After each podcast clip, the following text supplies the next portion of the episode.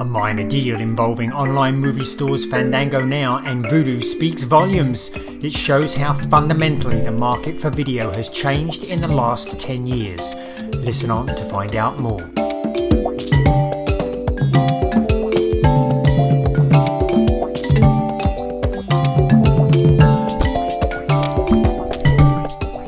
Welcome to this week's edition of Inside the Stream. This is Will Richmond from Video News, and that was Colin Dixon. As always, Colin Dixon at the top from End Screen Media. Hey, Colin, how's everything? I'm doing really well, Will. I'm still enjoying the Olympics, although it's still just as difficult as we talked about last week to find what you want to watch. I watched some sailing competition this week. I was completely confused by the rules. No idea how it worked. All I know is that Great Britain won, so that was... Right. Says the man who was telling me last week to watch Rugby Sevens, even though I told you I have no idea what's going on, and you insisted that's great. You don't need to know the rules to enjoy it, but you do need to know the rules in sailing to enjoy it, is what you're saying. I think you really do. But anyway, it was very interesting. So anyway, we had a really busy week this week. Lots of earnings statements going on. And did you catch anything interesting there?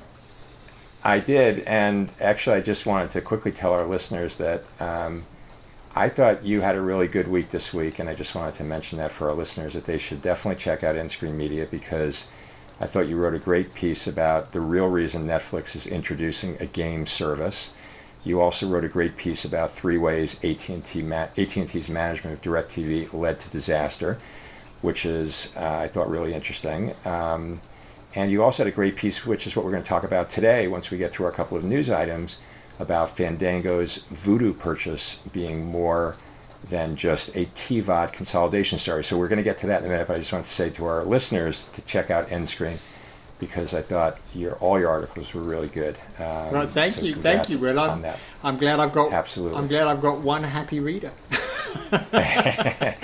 Well, you knew you had one. You just didn't know it was me. That's right. Anyway, to our news stories for the week, and actually, I think you're getting us started. I'm going to kick off, Will.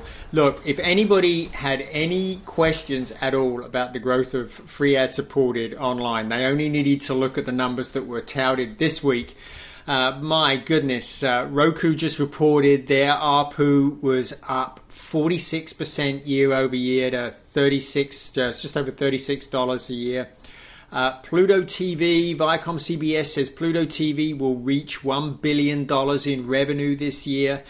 And last but not least, Tubi, which is probably the biggest AVOD platform owned by Fox, they saw a doubling in total viewing hours to 3 billion a year in this fiscal year, when their fiscal year ends in this quarter. Not with calendar quarters. They said that earnings were up to over 100 million earnings in the quarter, and I think it was 500 million for the fiscal year. So that is just a great testament to the furious growth going on in free ad-supported. Well, I certainly wasn't one of the ones that was saying that I had any questions about the growth of ad-supported, because listeners obviously know that I have been big time in the tank on ad-supported, and more specifically on CTV. Yeah. So I didn't think you had any questions, Will. But, maybe there were some people that had questions. If they did, they should just look at these numbers. Well, I'm glad that you know me that well, Colin, but I just wanted to say one quick thing, which is on relative to Tubi, that on the earnings call, CEO Lachlan Murdoch said something that I thought was pretty cool. And I'm just going to read the quote very quickly, which is, he said, quote, "Let me be crystal clear about one thing. Tubi's original programming strategy is very different from the strategies of an SVOD streamer. We have no interest or plans in investing in high-cost programming to drive subscriber acquisition, as we are not in the subscriber business. We are focused on delivering programming that delivers total viewing time and enhanced monetization in very short order. The return on our programming investment is measured in weeks, not years." which I thought was pretty stout comment on his part, that this is what the AVOD business is all about.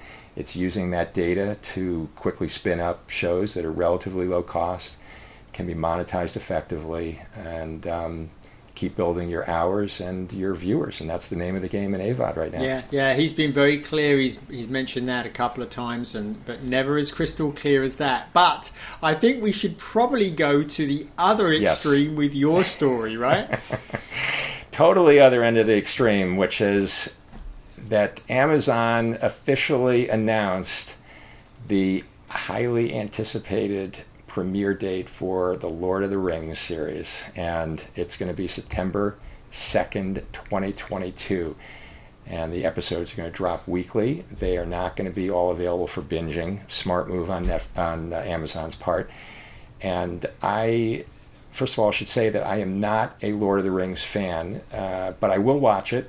But the reason why it's so noteworthy is because it's been rumored, and of course I don't know any better than what I've read, but rumored to be the most expensive TV series, SVOD series, ever made. So it's going to be an epic, mind-blowing experience. Even if you're not a Lord of the Rings fan, it's going to be something to watch. What do you think?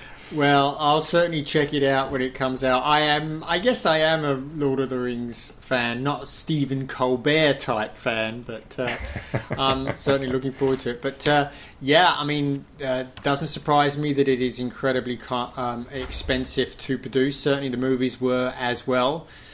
So I guess we'll have to look and see if this type of spending continues from Amazon and Netflix and Disney in their production of content for online. I'll go out on a limb here and say I think the answer is it will. Yeah, I think you're probably right. At least for the foreseeable future. But let's talk about that because I think that spending has directly, by the SVOD folks, has directly impacted another piece of the market, which is the transactional, the actual buying of titles. And that leads us back to what we said the top story that we're going to discuss this week is, which is this Vudu Fandango site merger, which you said, well, I don't know if it hit enough people's radar. And my response to you was, radar's only so sensitive. Yeah. When you're talking about two services that have less than 5% market share together, I don't think the radar can pick that up. But it is part of a more important story, which I think you articulated very well. So go ahead. As you say, Will, this is really just a culmination of a deal that was done last year for Fandango purchasing Vudu from Walmart. Fandango, of course, is owned by NBCU, which is owned by Comcast. And what they've really done here is that they've combined Fandango Now, which is an online movie store, with Vudu, which is another online movie store, and they've really combined them under a single brand, which is Vudu, which I think was a smart thing to do because Vudu actually has the higher market share. We'll get to that in just a second. Now, Vudu is a storied name, I think, in this TVOD market. It was founded back in 2010, a long time ago. Actually, when it was founded, they actually used to provide you with a set-top box, and it was always a quality provider. It was picked up by Walmart just over 10 years ago. And Walmart picked it up because it wanted a sort of stalwart against the move to digital. A big part of Walmart's store sales was discs, and they wanted to make sure that they replaced that revenue with digital revenue as people switched to buying digital properties. But actually what happened was that is not happened quite so much. And here's what's really gone on over the last few years. So the transactional video-on-demand market has grown a little. It's grown about 10% over the last since 2015. But overall, the physical and digital movie sales and rentals market has shrunk a lot. Comparing revenue in Q1, it's gone from 3.45 billion in Q1 2015 to 1.83 billion in Q1 2021. So that's a huge decrease over the last 7 years. And so really what Walmart had picked the store up for didn't really transpire. That revenue was going away. And where was it going? Well, people have been taking that money that they used to spend on buying and renting discs, and now they're spending it on big libraries of content from Netflix and from HBO Max and Disney and all of the rest. So that's really what's been going on here. And the truth is that Vudu and Fandango Now didn't have a very big share of that market to start with. So it's quite difficult to find data on this. And I did find some data from 2017, from Q4 2017, which showed that the market then was completely dominated by the Amazon Video Store, and with 18% of people in TiVo's quite large survey in that quarter saying that they use that store. Number two was Apple iTunes at 8%. Vudu was way back in 6th place with just 4%, and Fandango was even smaller than that. So even combining these two, even if they have gotten some growth over the last 4 years, there's still a very small percentage of this market. So it's a really interesting deal from that perspective, because really what they're doing is they're consolidating. But I actually think, Will, that this is a much better place for Vudu than Walmart was. Walmart, I think, just really didn't know how to help Vudu grow. And what really comes out of this for Vudu, which I think is really exciting, and will help it grow, is something that it is inheriting from Fandango Now, which is incumbency on Roku devices. Now, why is this important in this market? Well, the way we start our adventures in finding something to watch is very often we do searches on those platforms.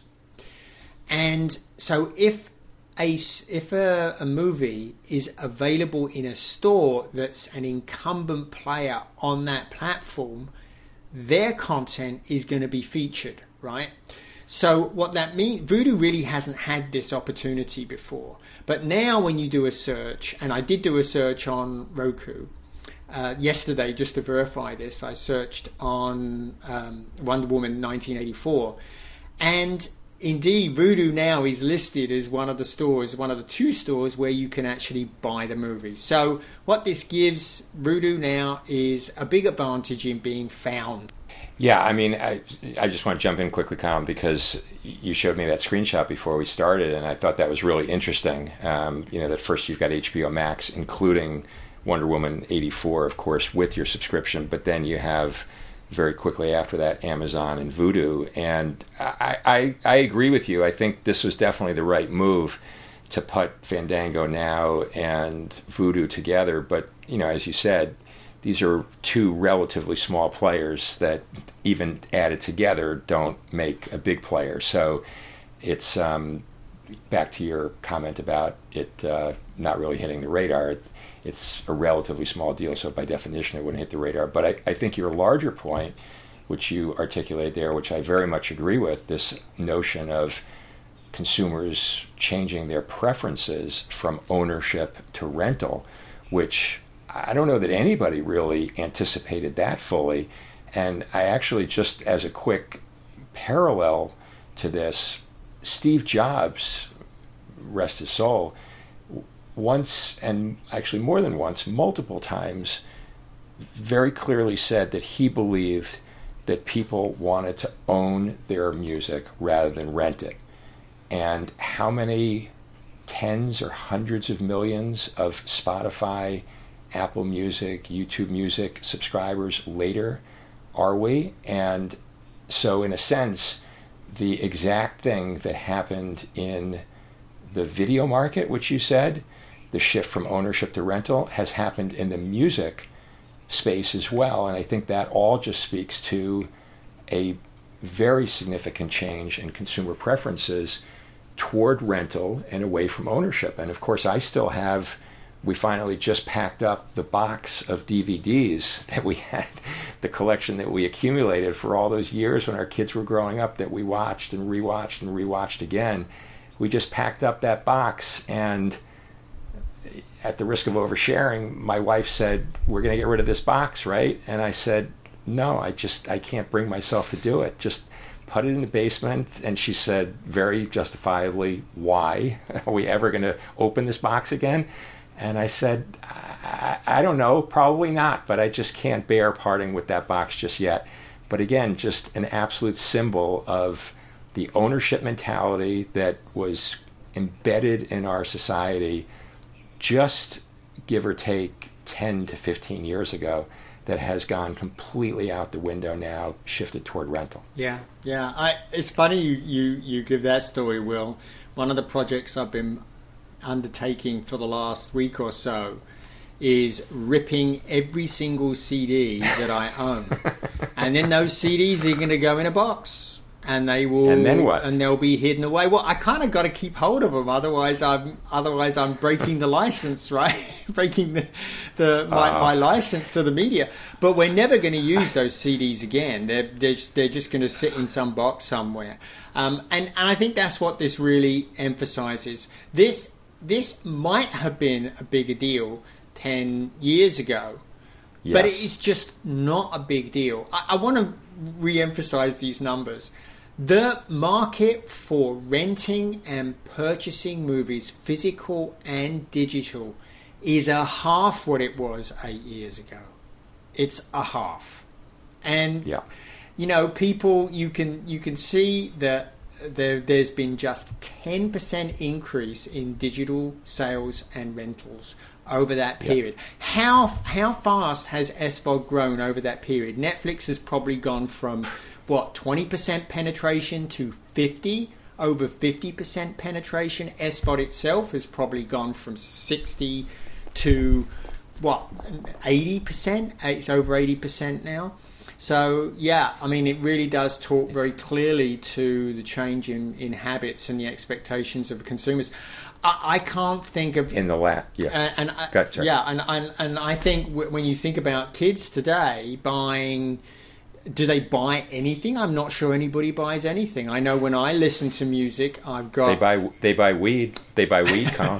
Haven't they?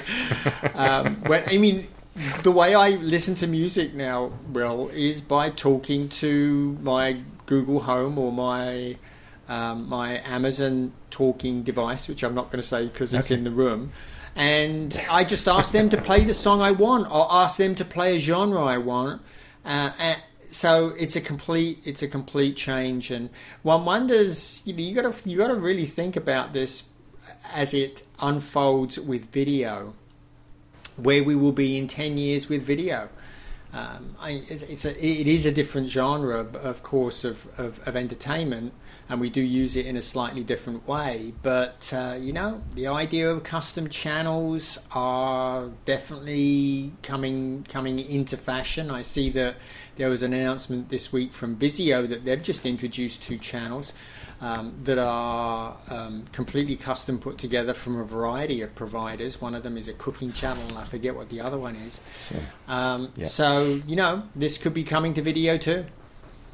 Well, so glad to know that contrary to popular opinion, you're not an old fuddy-duddy after all. You're actually renting your music just like the kids. And to your point, Netflix, I don't know what time period specifically you were citing. I think you were talking about the last 10 years that it's gone down by half. But Netflix's market cap has gone from probably about $5 billion 10 years ago to now $250 billion. So that's a 50x increase in Netflix's market cap in the 10 years that, give or take, that you say the market for renting and owning media, video, has gone down by half. Yeah. So talk about two pretty divergent trends. Yeah. Yeah. And it has been, now it's one of the things that I've been covering pretty closely is the move away from physical media. And actually, I'll have an update on these numbers next. Media, not just physical, but media. Purchase media. And I'll have an update on those numbers next week when DEG provides their update. And so if people want an update on that and SVOD, they can come check my site out then. But yeah, it's been a fascinating transition, and it's not just here. It's I noticed I tracked these numbers in the UK as well, and it's pretty much the same story there. It's become a completely digital market, and in fact, I would say that purchasing and ownership of movies was a lot more popular in England than it ever was in the US, and that has come down tremendously as well. So it's not just here; it's a worldwide phenomenon. So, Colin, if we've moved from owning to renting our media, how long is it until we move from owning our connected TVs to renting our connected TVs as well, the physical hardware, if and when the OEMs can figure out some kind of an innovation cycle that persuades people that it would be more exciting to actually rent than own? And then when kids take apartments, they rent a 50-inch because that's what they have room for this year, but then the following year they upgrade to a different apartment. Now they need a 60-inch, so they swap out their rental of 50 for a 60. Well, how soon is that happening? And the service is included, and the service, you get the TV thrown in with your service. Yeah. Well, that could happen, I suppose. I will say that there has been some shortening of the length of time that people keep televisions in their home, but not as much as we would have thought. It used to be 8 or more years, and I think it's probably come down to 6 or 7 years now. There are some problems with that model, not least of which the horrific waste it will create. But yeah, it's terrible to think about. Which is just terrifying. About. But I wouldn't be at all surprised if somebody didn't introduce that model. Will, you know, the interesting thing here is I was just reading the earnings call from Roku yesterday, which is where I saw the fabulous performance for ARPU. So one of the things they were highlighting, Will, was how much money that they were earning from SVOD and from all the ancillary things, not just from advertising. I mean, we talked about Apple paying Roku for a button on the Roku remote. And that actually, that was called out. Not the Apple, but it was mentioned that buying buttons on the remote was a significant revenue driver for Roku in the last quarter. So, well, Colin, I think we're both still kind of picking up our jaws off the floor from that deal that we talked about several weeks ago, where Apple paid Roku to put a button, and the colossal failure that Apple has been in the connected TV space, that's what it's come to. But Roku sounds like, I haven't yet listened to the earnings call, I haven't skimmed the transcript, but it sounds like they couldn't resist highlighting that without naming any names. They couldn't resist calling out their wonderful new button deal. Yeah. That deals plural, I guess. Yeah, it must be more than one deal for them to announce it. Or maybe Apple just paid them a hellacious amount of money. Who knows? I'm sure they did pay them a hellacious amount of money. But anyway, I think we are just about at the end here, Colin. Another fun podcast. There's just so much good stuff happening in the industry these days. There certainly is, Will.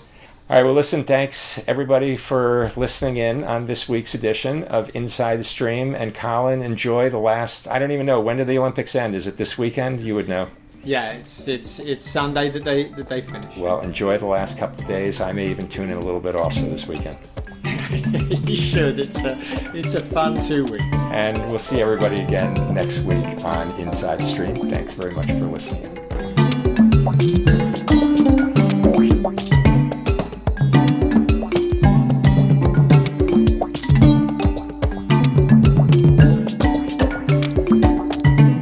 Inside the Stream is a production of End Screen Media and Video News. All rights reserved.